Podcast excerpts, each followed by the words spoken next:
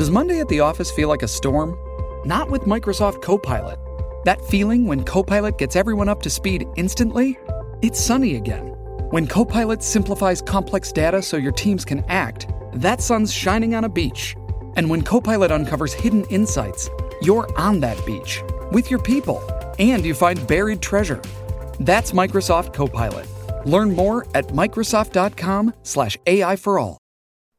Hello there, and welcome to tonight's episode of Down to Sleep, the podcast of softly spoken stories to help you get a good night's rest. Where every week I read you a bedtime story in the form of a classic book or some children's literature, whilst you relax and drift off to sleep. I hope that you enjoy this episode. Thank you so much for joining me tonight. If you would like to support this podcast and have found it useful and would like to get rewards like twice the amount of episodes every week, then join me on Patreon at patreon.com slash down to sleep. A few dollars a month gets you two new episodes every week, as well as complete readings and books that I can't share in full here, like Coraline, Jurassic Park, The Lord of the Rings, Twilight, and more. If that sounds like it's your thing, that's patreon.com slash down to sleep. And if you would like a preview of the kind of books that you can expect on there, then check out my YouTube, which is also Down to Sleep. You can find all of the links you need at downtosleeppodcast.com. Now, without further ado, let's go ahead and tuck you in.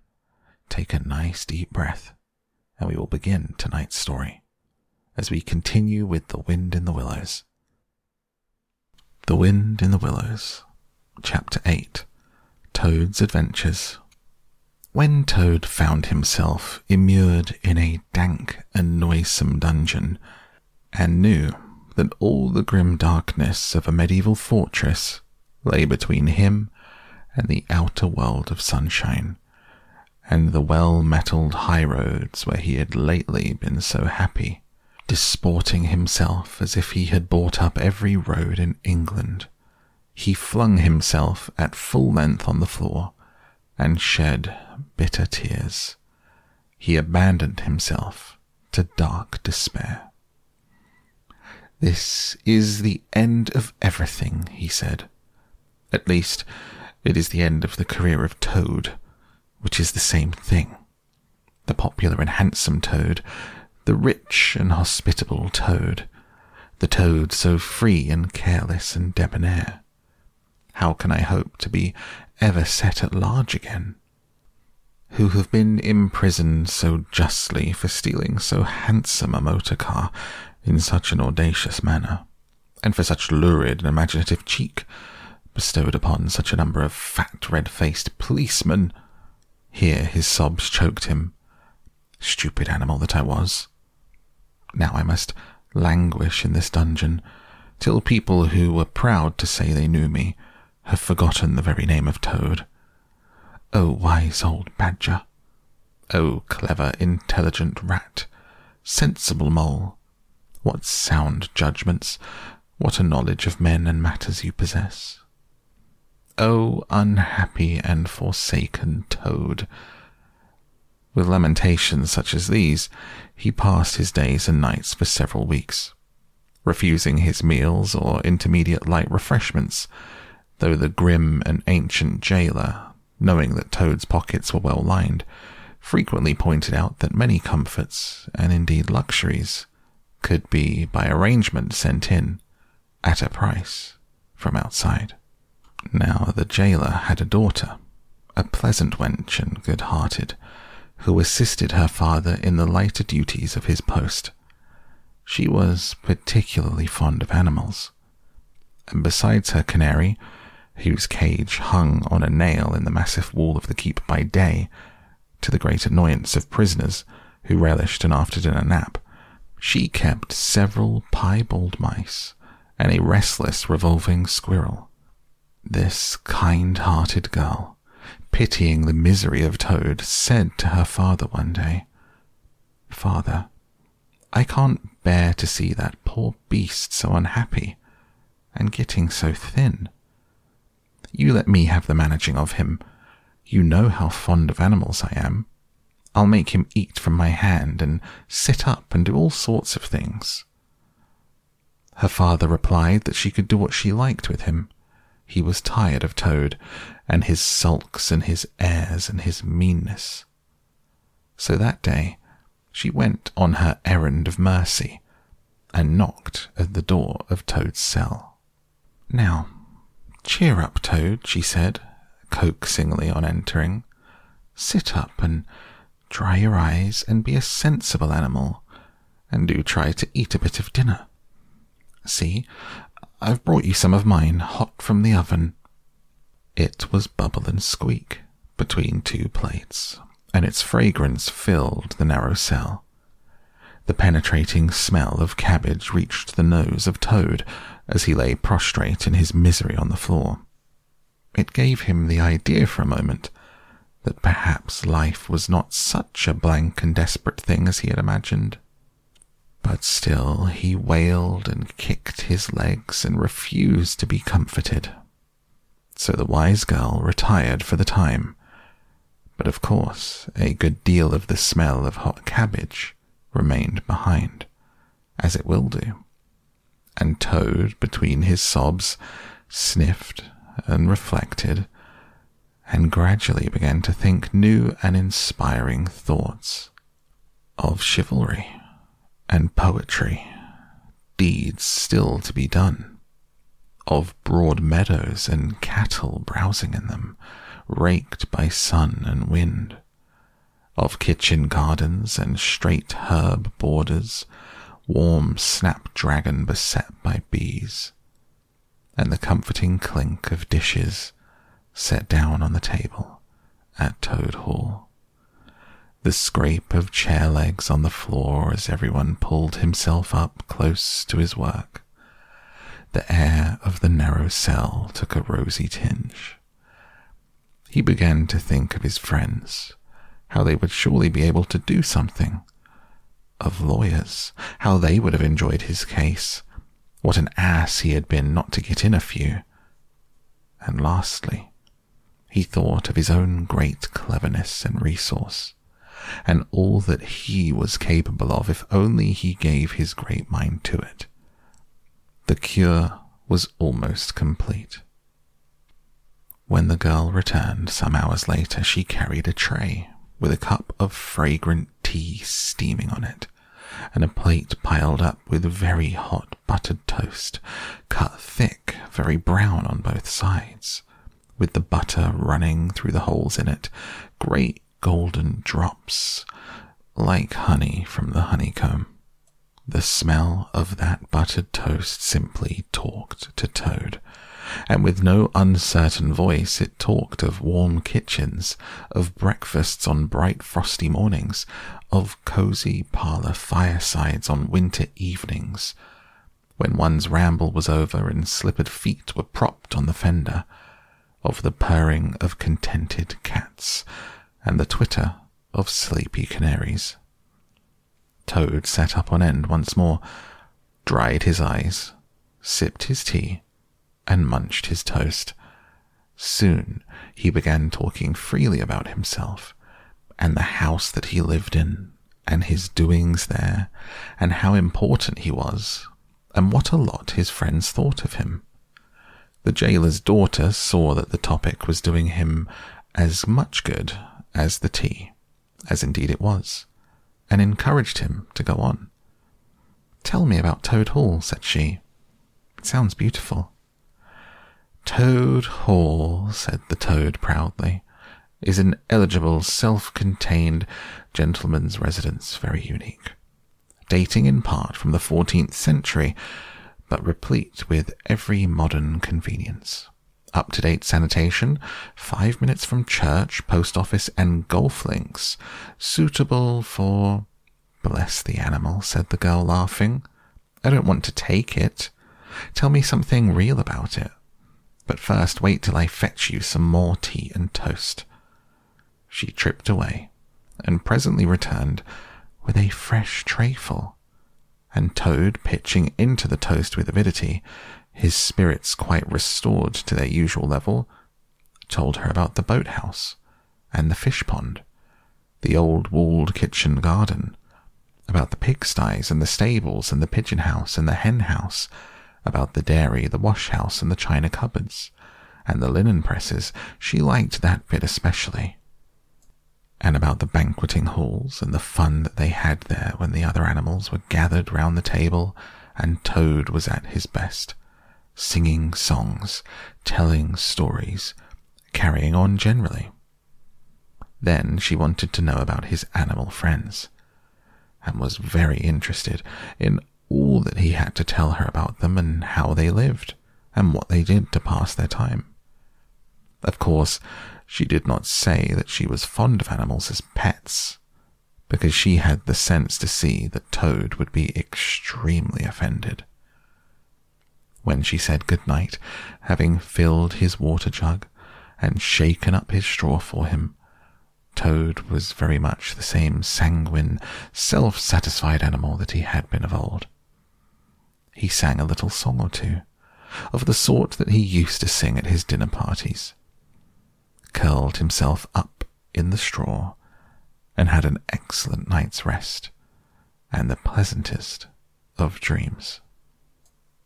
They had many interesting talks together after that.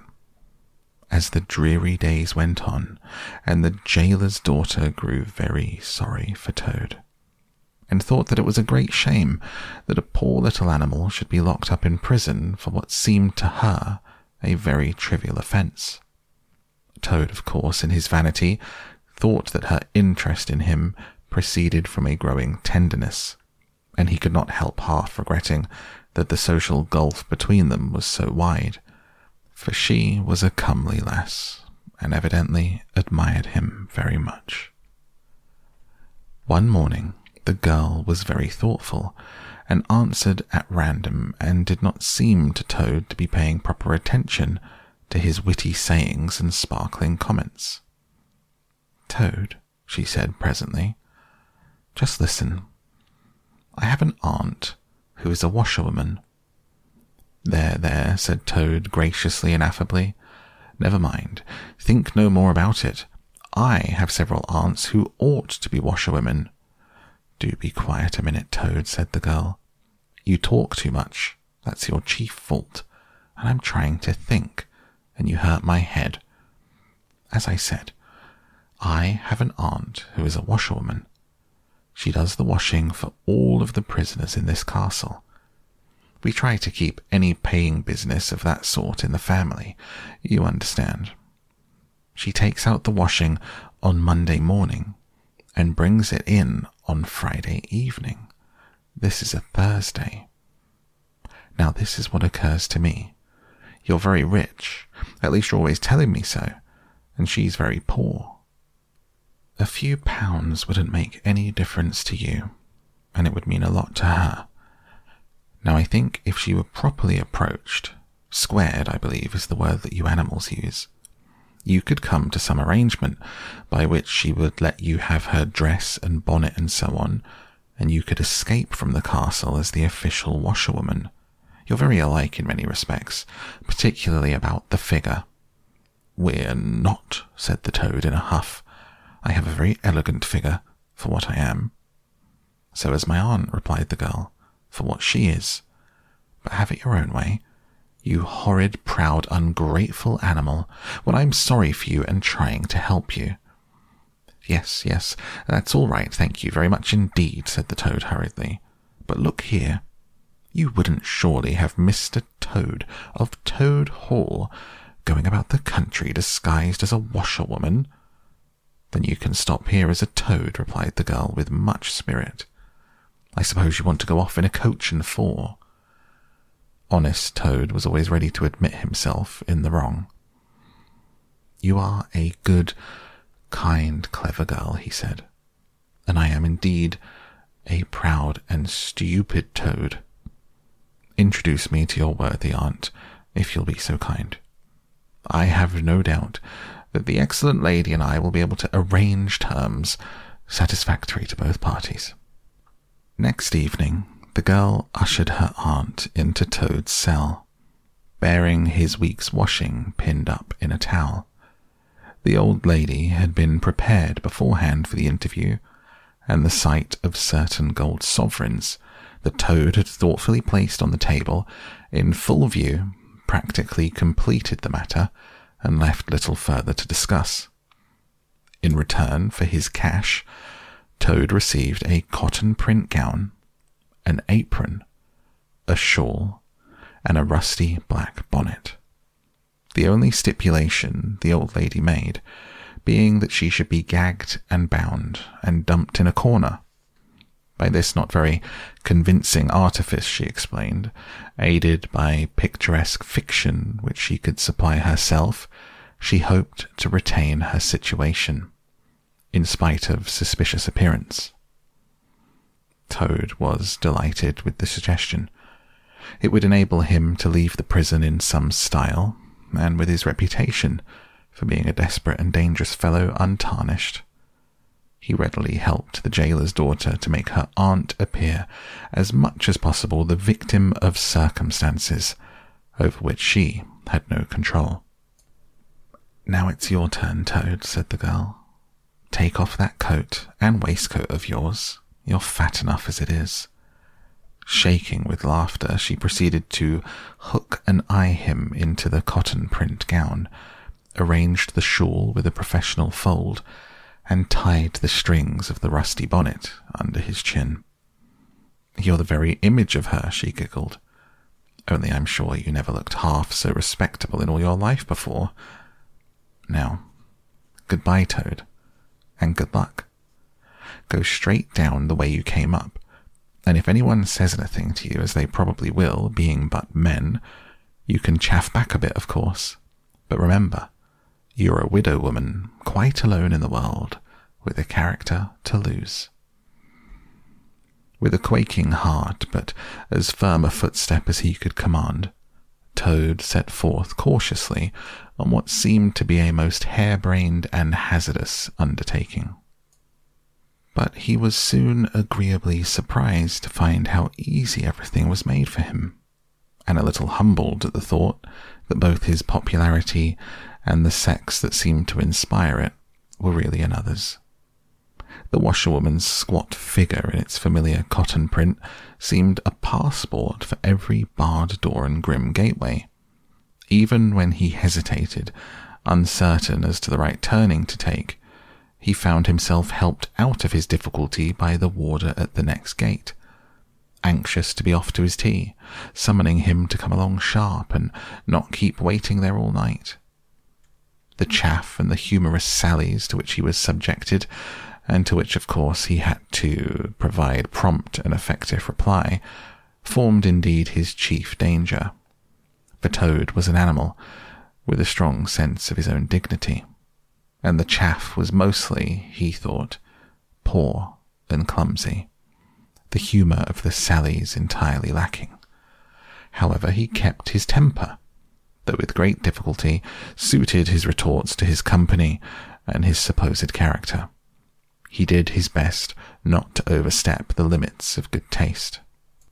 It seemed hours before he crossed the last courtyard, rejected the pressing invitations from the last guardroom, dodged the outspread arms of the last warder, pleading with simulated passion for just one farewell embrace. But at last he heard the wicket gate in the great outer door click behind him, felt the fresh air of the outer world upon his anxious brow, and knew that he was free. Dizzy with the easy success of his daring exploit, he walked quickly towards the light of the town, not knowing in the least what he should do next, only quite certain of one thing he must remove himself as quickly as possible from the neighbourhood where the lady he was forced to represent was so well known and so popular a character. As he walked along, considering, his attention was caught by some red and green lights a little way off, to one side of the town. The sound of the puffing and snorting of engines, the banging of shunted trucks fell on his ear. Aha, he thought, this is a piece of luck. A railway station is the thing that I want most in the whole world at the moment, and what's more, I needn't go through town to get it, and shan't have to support this humiliating character by repartees which though thoroughly effective, do not assist one's self of self respect. He made his way to the station accordingly, consulted a timetable, and found that a train bound more or less in the direction of his home was due to start in half an hour. More luck, said Toad, his spirits rising rapidly, and went off to the booking office to buy his ticket. He gave the name of the station that he knew to be nearest to the village of which Toad Hall was the principal feature. Mechanically, he put his fingers in search of the necessary money where his waistcoat pocket should have been. But here the cotton gown, which had nobly stood by him so far, and which he had basely forgotten, intervened and frustrated his efforts.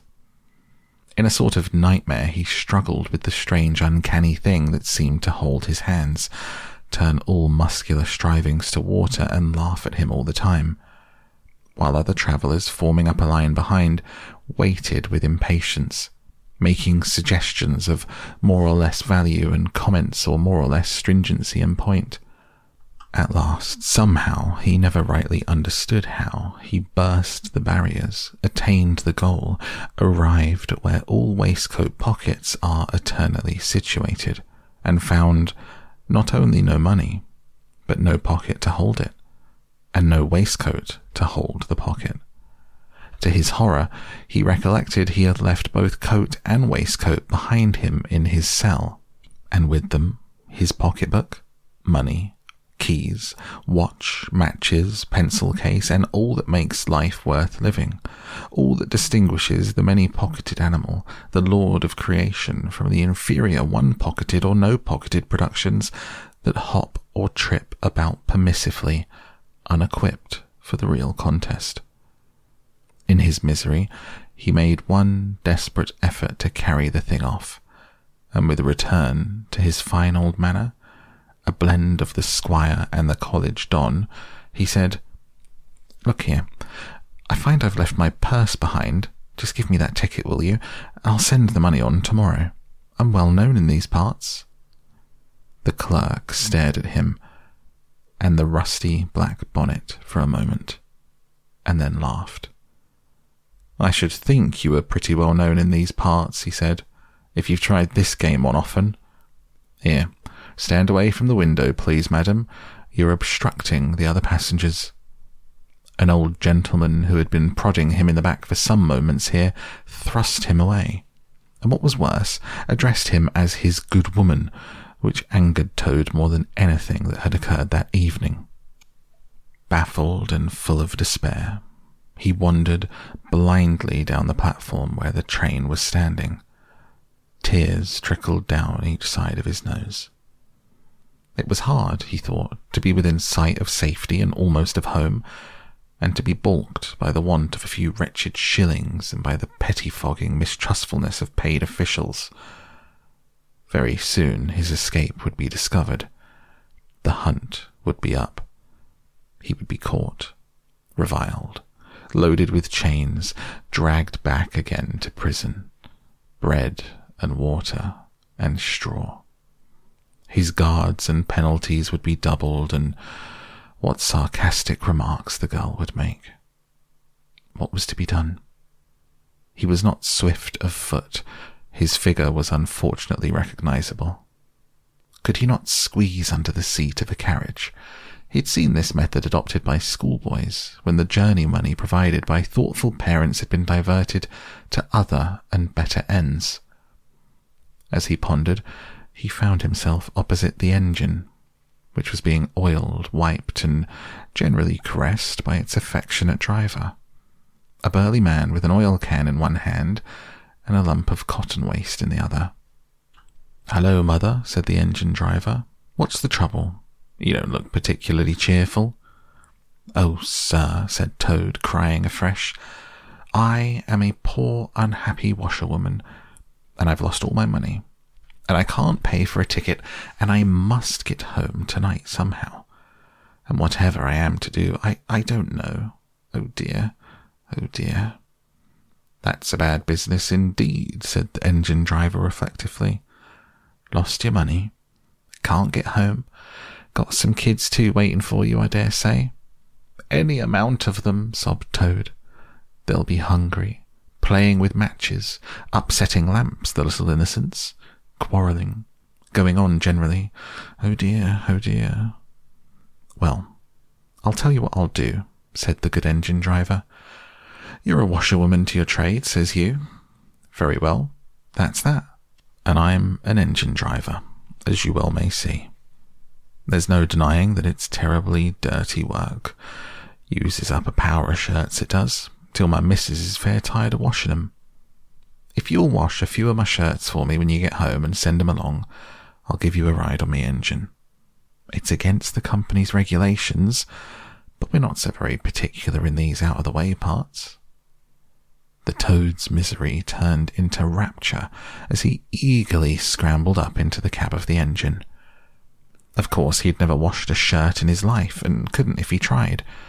And anyhow, he wasn't going to begin, but he thought, when I get safely home to Toad Hall and have money again and pockets to put it in, I'll send the driver enough pay for quite a quantity of washing, and that'll be the same thing, or better. The guard waved his welcome flag. The engine driver whistled in cheerful response, and the train moved out of the station. As the speed increased, and the toad could see either side of him real fields, trees, hedges, and cows and horses all flying past him, as he thought how every minute was bringing him nearer to Toad Hall. Sympathetic friends, money to chink in his pocket, and a soft bed to sleep in, good things to eat, praise, admiration at the recital of his adventures, his surpassing cleverness. He began to skip up and down and shout and sing snatches of song, to the great astonishment of the engine driver, who had come across washerwomen before, but never one at all like this. They had covered many and many a mile, and Toad was already considering what he would have for supper as he got home, when he noticed the engine driver with a puzzled expression on his face, leaning over the side of the engine and listening hard. He saw him climb onto the coals and gaze out over the top of the train, and returned and said, It's very strange. We're the last train running in this direction tonight. I could have sworn I heard another one following us. Toad ceased his frivolous antics at once. He became grave and depressed and a dull pain in the lower part of his spine communicating itself to his legs made him want to sit down and try desperately not to think of all the possibilities. By this time, the moon was shining brightly, and the engine driver, steadying himself on the coal, could command a view of the line behind them for a long distance. Presently he called out, I can see it clearly now. It is an engine on our rails, coming along at a great pace. It looks as if we're being pursued. The miserable toad, crouching in the coal dust, tried hard to think of something to do, with dismal want of success. They're gaining on us fast, cried the engine driver, and the engine is crowded with the queerest lot of people. Men like ancient warders, waving halberds, policemen in their helmets waving truncheons, shabbily dressed men in pot hats, obvious and unmistakable plain-clothes detectives even at this distance waving revolvers and walking sticks, all waving and all shouting the same thing. Stop, stop, stop. Toad fell on his knees among the coals, and raising his clasped paws in supplication, cried, Save me. Only save me, dear kind Mr. Engine Driver, and I will confess everything. I am not the simple washerwoman I seem to be. I have no children waiting for me, innocent or otherwise. I am a toad, the well known and popular Mr. Toad, a landed proprietor, and I have just escaped. By my great daring and cleverness from a loathsome dungeon into which my enemies had flung me, and if those fellows on that engine recapture me, It will be chains and bread, and water and straw, and misery once more for poor unhappy innocent Toad. The engine driver looked down upon him very sternly, and said, Now, tell the truth. What were you put in prison for? It was nothing very much, said poor Toad, colouring deeply. I only borrowed a motor car while the owners were at lunch. They had no need of it at the time. I didn't mean to steal it, really. But people, especially magistrates, take such harsh views of thoughtless and high spirited action. The engine driver looked very grave and said, I fear that you have been indeed a wicked toad, and by rights I ought to give you up to the offended justice. But you are evidently in sore trouble and distress, so I will not desert you. I don't hold with motor cars, for one thing, and I don't hold with being ordered about by policemen when I'm on my own engine, for another. And the sight of an animal in tears always makes me feel queer and soft hearted. So cheer up, Toad. I'll do my best. We may beat them yet. They piled on more coals, shoveling furiously. The furnace roared, the sparks flew, the engine leapt and swung, but still their pursuers slowly gained. The engine driver, with a sigh, wiped his brow with a handful of cotton waste. He said, I'm afraid it's no good, Toad. They're running light, and they have a better engine. There's just one thing left for us to do and it's your only chance. So attend very carefully to what I tell you. A short way ahead of us is a long tunnel, and on the other side of that line passes through a thick wood. Now, I will put on all the speed that I can while we're running through the tunnel, but the other fellows will slow down a bit naturally for fear of an accident. When we're through, I'll shut off steam, I'll put on the brakes as hard as I can, and the moment that it's safe to do so, you must jump and hide in the wood before they get through that tunnel and see you. Then I will go full speed again, and they can chase me if they like, for as long as they like, and as far as they like. Now, be ready to jump when I tell you. They piled on more coals, and the train shot into the tunnel. The engine rushed and roared and rattled till at last they shot out the other end into fresh air and the peaceful moonlight. They saw the wood lying dark and helpful upon either side of the line. The driver shut off steam and put on the brakes. The toad got down on the step, and as the train slowed down to almost a walking pace, he heard the driver call out, Now, jump! Toad jumped, rolled down a short embankment, picked himself up unhurt and scrambled into the wood and hid. Peeping out, he saw his train get up speed again and disappear at a great pace. Then out of the tunnel burst the pursuing engine, roaring and whistling, her motley crew waving their various weapons and shouting, Stop, stop, stop. When they were past, the toad had a hearty laugh for the first time since he was thrown into prison but he soon stopped laughing when he came to consider that it was now very late and dark and cold, and he was in an unknown wood with no money, no chance of supper, and still far from friends and home. The dead silence of everything, after the roar and rattle of the train, was something of a shock. He dared not leave the shelter of the trees, so he struck into the wood, with the idea of leaving the railway as far as possible behind him.